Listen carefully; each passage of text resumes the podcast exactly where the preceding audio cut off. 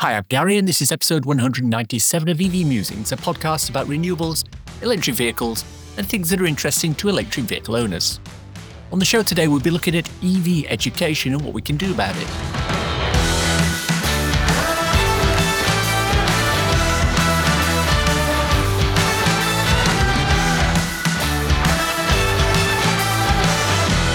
This season of the podcast is sponsored by ZapMap the free to download app that helps EV drivers search, plan, and pay for their charging. Before we start, I wanted to let you know that I'm already looking at episodes for next season. Any particular topics you want me to cover? Suggestions to info at evmusings.com, please.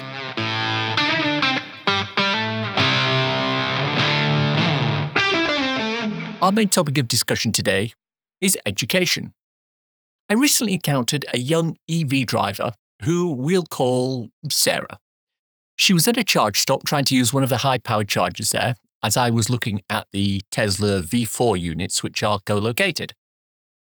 Sarah was trying to plug her car into the charger in the adjacent parking slot rather than the one attached to her slot.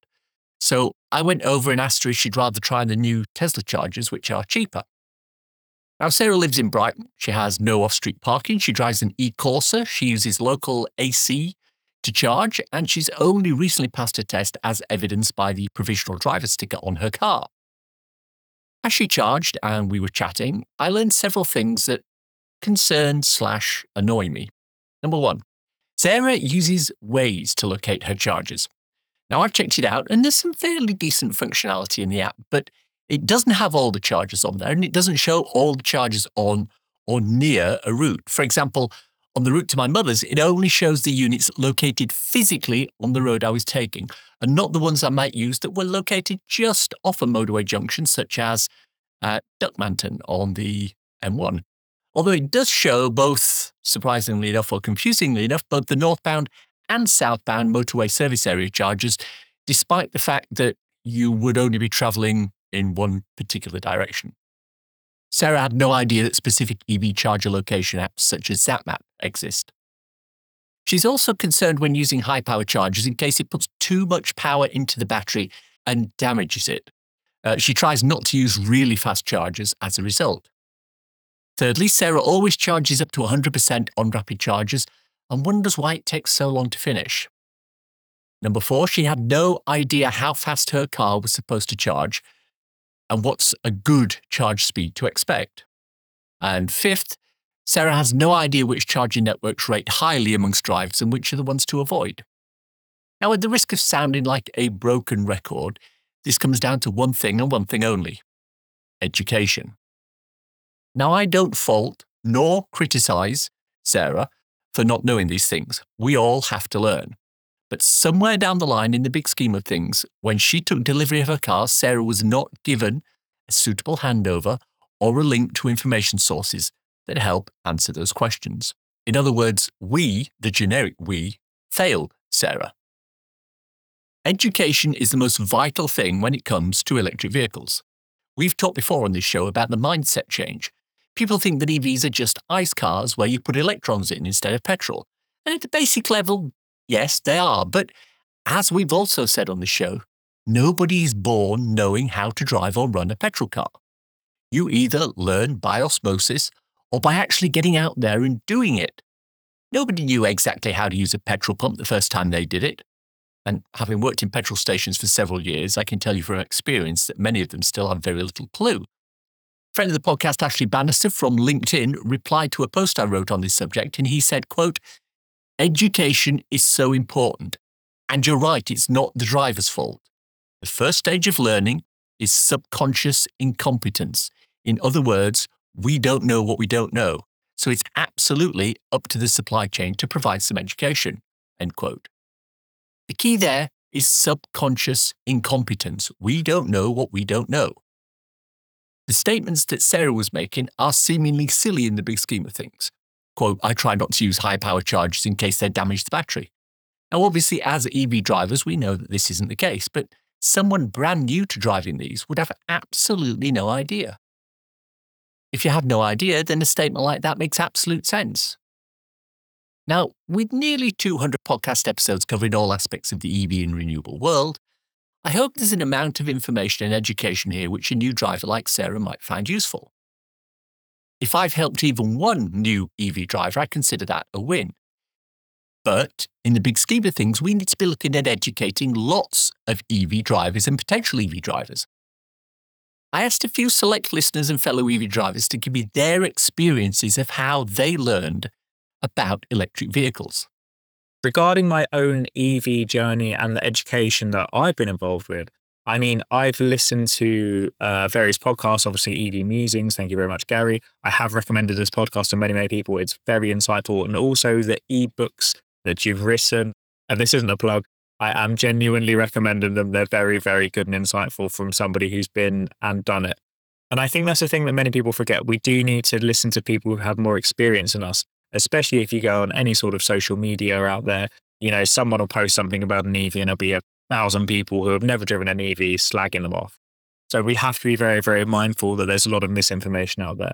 But regarding education, I mean, I kind of did it all myself. So I went out there and I chucked myself out and I took, I sponged it all in from various sources, especially, like I said, from various podcasts. And my ongoing journey, um, I just ask people like that it all comes from people who know more than us and taking that information and sponging off them because we all know that car dealers are pretty useless and they're uneducated. And if they're not willing to be educated, they cannot give that information on to somebody else. Why do we all think, you know, 20 years ago when I learned to drive, the highway code said this, 20 years later, the highway code says something completely different. But people are so, I mean, egotistical in the fact that they don't want to be criticized about anything regarding driving a vehicle and they're not willing to educate themselves any further. So I think there lies our main problem. I had a Tesla since 2017 and I'm a fairly technical person. So I actually had been researching uh, about electric vehicles for a good couple of years before I took the plunge. I had to find a lot of the information by myself, but there was already, even then, quite a lot of good content out on, say, YouTube. And then I discovered the Electrek, both um, podcast and um, website, which had a lot of good news about the EV industry. And so I used that to start following fairly closely what was going on. So I discovered the fully charged channel, which covered an awful lot more than just Teslas. And um, and really, I think that that's how I learned an awful lot about electric cars. And I had to learn things like what's the difference between a kilowatt and a kilowatt hour. I had to learn the difference between fast charging, rapid charging. All of this stuff was really covered on these YouTube videos. I was lucky in that Tesla were very good back in those days at giving information to drivers to, uh, to help them understand the Teslas.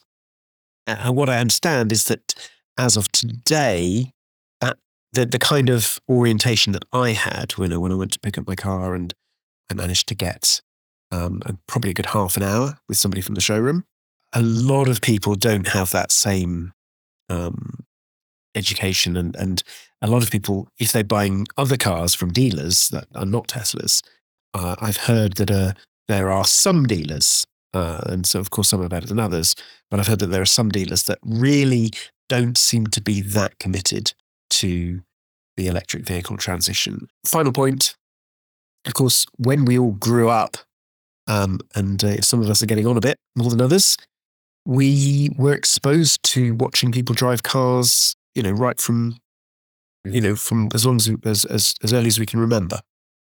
So that hasn't happened with electric vehicles. So even though they're basically the same, they're just cars, the subtle differences are things which we haven't been exposed to all our lives. And so it's no surprise that, you know, we have to make some effort to learn. I first discovered the thing in 2015 when a relative mentioned about his Twizy. I started researching, did a lot of YouTube, which was the first time I engaged with YouTube, discovered fully charged. I had a four day test drive in Nissan Leaf, which I thought was very generous. I had an email conversation with BMW dealer about the realistic range of an i3. And in the end, I settled on the B class from Mercedes. The dealers didn't really understand them and gave out lots of misinformation. for example, the salesman had been in this B class for a year and he had a route to work, which was either motorway or back roads. And he obviously the motorway burned through more, more electrons. And he was absolutely convinced the reason why was because there was no ability to regen on the motorway. And I said, no, no, it's speed, inverse square law, and all that. And he was absolutely adamant that I was wrong. In that segment, you heard from Michael French, Tim Rolt Smith, and Mark Garnett. Quite a few different stories there about how people were educated, which means the challenge is quite difficult. For the purposes of this episode, I'm going to split education into different aspects, each of which need different approaches, different resources, and different educators. So let's start. The first level of education is basic education, which a current ICE driver will need to make the decision to go electric. What range can I expect with the car? How do I charge it if I don't have home charging? Will the range drop in winter? How much cheaper will it be to run than an ICE car? How efficient is the vehicle? How powerful is this vehicle? Now, for some people, this will be the result of going into a car dealership and speaking to a salesman. And this is where the first problem occurs. Discussions I've had with car dealers so far indicate that there are two main issues with dealer education. The first one is that not all dealers get the information they need to know about EVs. In a typical Ford dealership, for example, each salesman will, ha- will have a car that they take home every night. The cars they use aren't chosen by them, they're allocated by the dealership, and they tend to be one of the range of cars sold by that franchise. So if Ford at a particular dealership have 10 different models and 20 salesmen, each model will go to two salesmen. The Ford Mach-E, in the UK at least, will only ever go to two of the 20 salesmen, even though all of them will be expected to sell the car. On top of that, for various financial reasons, a salesman would rather sell a petrol or diesel version that's sitting on the forecourt that they know will sell rather than an electric version about which they have little knowledge and which might be on back order for several months. For dealers, the commission is earned on the delivery of the vehicle to the customer, not on the order of the vehicle. So if you had a Ford Focus ready to go, or a Ford Mach-E with a three month wait for delivery, which one would you as a dealer prioritize selling? I find this a little disconcerting and I wonder how much of it is deliberate. I mean, if you ask a Vauxhall dealer about the Vauxhall Corsa GS or design or ultimate, they can speak chapter and verse about its top speed, acceleration, engine output, fuel efficiency, etc. But if you look at the electric Corsa GS or design or ultimate, I'm betting they don't know about top charge speeds, battery chemistry, the power output of the electric motor, or whether the car comes equipped with a 7 kilowatt charge cable and a 3 pin plug cable, or just the 7 kilowatt cable. Why is that? Are the OEMs not providing them with the information they need to answer these questions? Or is the information there but the dealers aren't bothering to learn it? If not, why not? There's also the FUD aspect in play here fear, uncertainty, and doubt. A lot of members of the general public will have heard some of the anti EV misinformation that is being spread by some pretty large media organizations out there. A lot of dealers will probably not have any data to push that back. I mean, how many dealers could respond to a claim that EV batteries are, quote, made from minerals mined by slave children, end quote, without some fairly specialized knowledge about artisanal mining, battery chemistry, and alternate uses of cobalt? So there's definitely an education need around that particular aspect of EV ownership. That's assuming the dealers are interested enough to actually find the data out to counter the misinformation they're not convinced to sell the cars in the first place, they're hardly going to be convinced to look up anything which can be used against them. If a customer comes in asking about cobalt in batteries, it's easy for a dealer to say, Good point, let's have a look at a nice petrol Astra instead. Anecdotally, at least one dealership of a major German based OEM has had no training slash development work at all on electric vehicles. Makes it difficult to then sell the only segment of their vehicle lineup which is electric, right? The next level of education needed is that for when a new EV driver takes delivery of their first electric vehicle. And this will cover aspects of running one on a day to day basis. How do you charge? What are the different cables? Why are there different connectors? How do you find chargers with apps like ZapMap?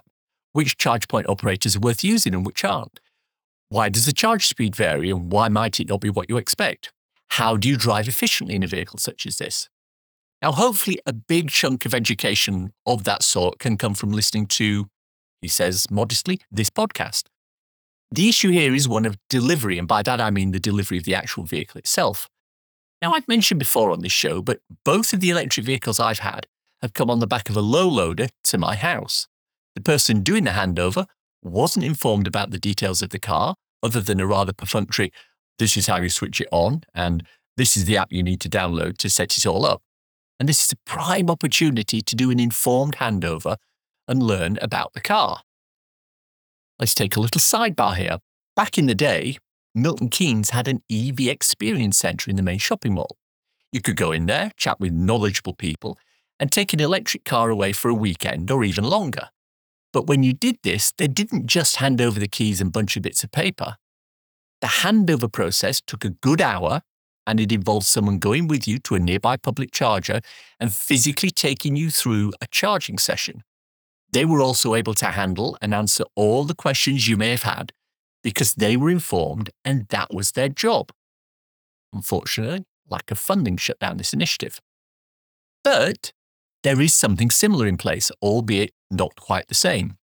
The two main GridServe electric forecourts at Braintree and Norwich both have people there whose job it is to educate and inform potential car buyers about EVs.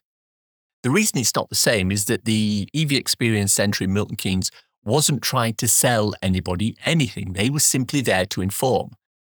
GridServe are providing their expertise as part of their leasing program, so they have a smaller number of cars and they're primarily focused on helping you make a decision to lease with them.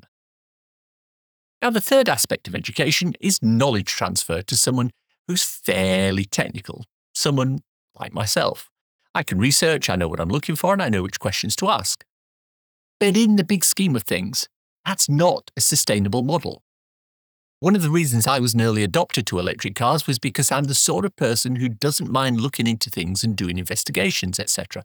I don't mind working in areas of uncertainty where not everything is known about a certain topic. I don't mind change. But not everyone is the same as me. Not everyone is an early adopter. So for people like me, the information I'm looking for is, by definition, going to be different to the information other people are looking at. I'm quite prepared to go look into things like battery chemistries and the C rate for battery charge and discharge, that sort of thing. I don't mind trying to understand charge curves and all the fairly esoteric things you might need to understand to make things like being an early adopter of an electric car work for you. So the type of education I need is completely different as an early adopter to the kind of thing someone in the general public would need.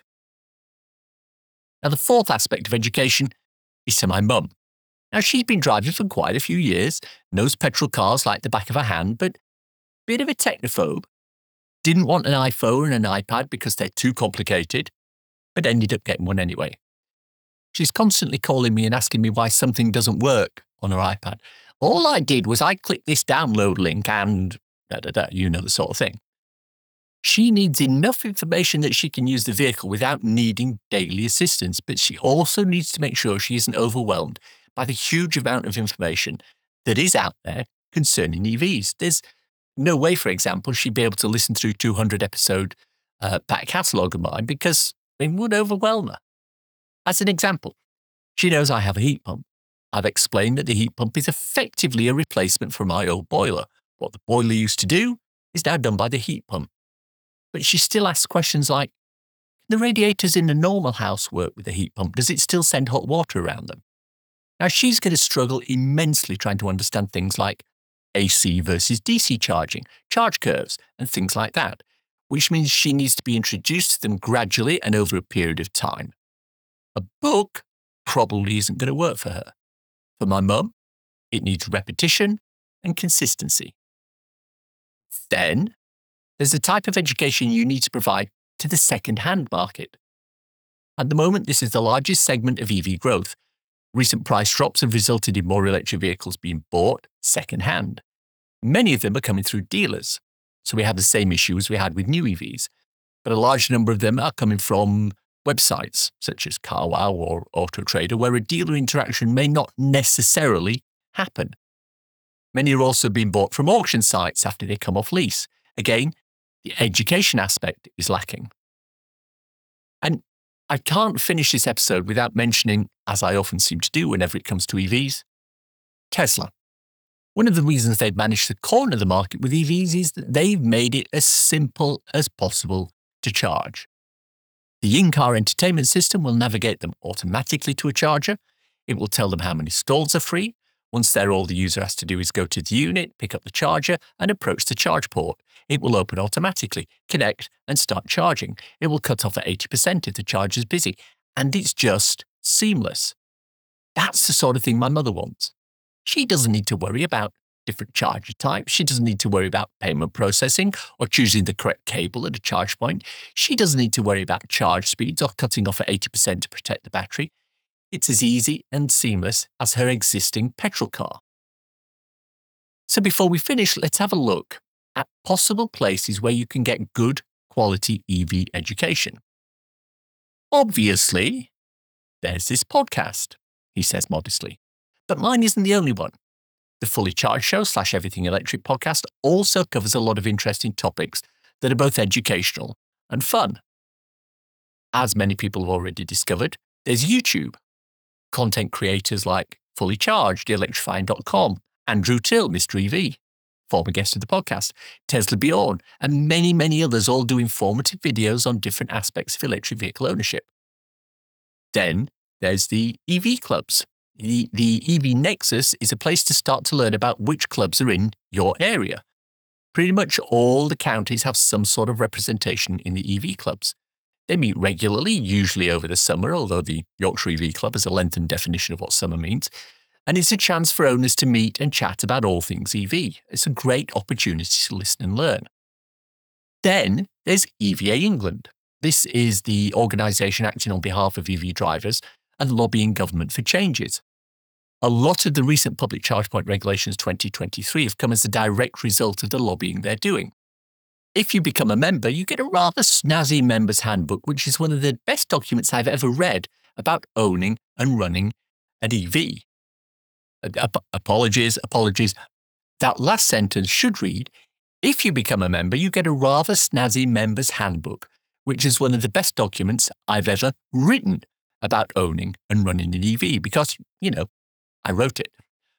But all of those resources are things which rely on you as an individual to find them and engage. There's not enough out there coming from dealers, manufacturers, or even the government. Remember the old clunk click every trip public service announcements? Or the Sid adverts when British Gas was being privatised? Major myself now, right? Or the communication talking about the Brexit referendum? Whether you agree or disagree with it, there was information out there. These are all funded by the government or branches of it. There's a case to say the government should be producing similar things for electric vehicles. Imagine one on charger etiquette, for example. When your car reaches around 80%, it's probably quicker to head off to your next destination rather than wait for it to go right to the top. It'll save you time and open up a charger for someone else who might need it.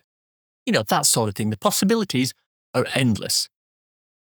I don't think we're going to be able to sort out education in one episode, but I do know that unless and until we have a consistent way of informing the new EV drivers about some of the fairly esoteric aspects of EV driving, we're going to end up with dissatisfied owners, and this will have a knock on effect for uptake and ultimately the impact on the planet. Also, let's not forget that other countries such as Norway have managed to leap this particular hurdle without a great deal of difficulty. If I recall correctly from a discussion with Tor Haritsoy last season, a lot of this was government funded, especially by making it appealing to go electric. Finally, just to loop back to Sarah, the young girl I met at the charger. I gave Sarah my podcast details, so it's entirely possible she's listening to this episode. If you are, and I know you're not actually called Sarah, but I needed a name with which to refer to you, I hope you're enjoying your e-Corsa in Brighton. Thanks for inspiring this episode. It's time for a cool EV renewable thing to share with your listeners. An Ohio company turns retired wind turbine blades into beautiful park benches, planters, and picnic tables for public spaces across the US. With anything up to 9,000 wind turbine blades per year being retired, anything that can be second use for them is to be commended. Canvus, C A N V U S, a US startup, brings the blades into the factory in 40 foot sections, cuts them using a rope saw, and finishes with epoxy paint. In addition to the edges, Canvus uses recycled materials from other industries such as old tyres, shoes, and plastic waste. The resulting pieces of, of furniture are beautiful, functional, and expensive, which is where their business model comes in. The pieces are paid for by sponsors, and sponsors could be anyone from a family that wants to commemorate a loved one to a local business that wants to increase its visibility. Each bench features a QR code that provides more information about that sponsor. With capacity for around 11,000 blades per year, this looks like a great way to promote the circular economy.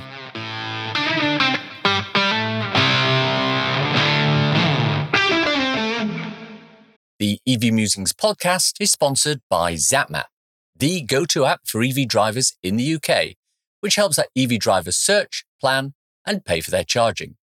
ZapMap is free to download and use, with subscription plans for enhanced features such as using ZapMap in car, on CarPlay, or Android Auto. And that's the show for today. Hope you enjoyed listening to it. If you want to contact me, I can be emailed at the new email, which is info at evmusings.com. I'm also on Twitter at MusingsEV.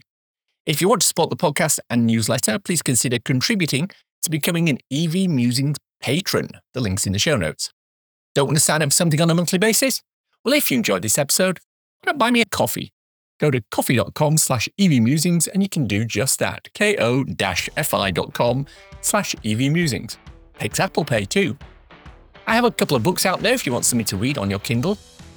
So You've Gone Electric is available on Amazon worldwide for the measly sum of 99p equivalent, and it's a great little introduction to living with an electric car. So You've Gone Renewable is also available on Amazon for the same 99p, and it covers installing solar panels, a storage battery, and a heat pump. Why not check them out? Links for everything we've talked about in the podcast today are in the description. If you've reached this part of the podcast and are still listening, thank you. Why not let me know you've got to this point by tweeting me at MusingsEV with the words, another brick in the wall. Hashtag, if you know, you know. Nothing else. It's okay, I'll wait for that one for you. Thanks as always to my co founder Simon. You know, I often wonder if his life would have been radically different if he decided to become a stamp collector, looking for a penny black or a penny red at philately exhibitions. He told me he really wasn't into things like that because it's so easy to make a bad deal when it comes to buying the perfect stamp. The dealers didn't really understand them and gave out lots of misinformation. Thanks for listening. Bye.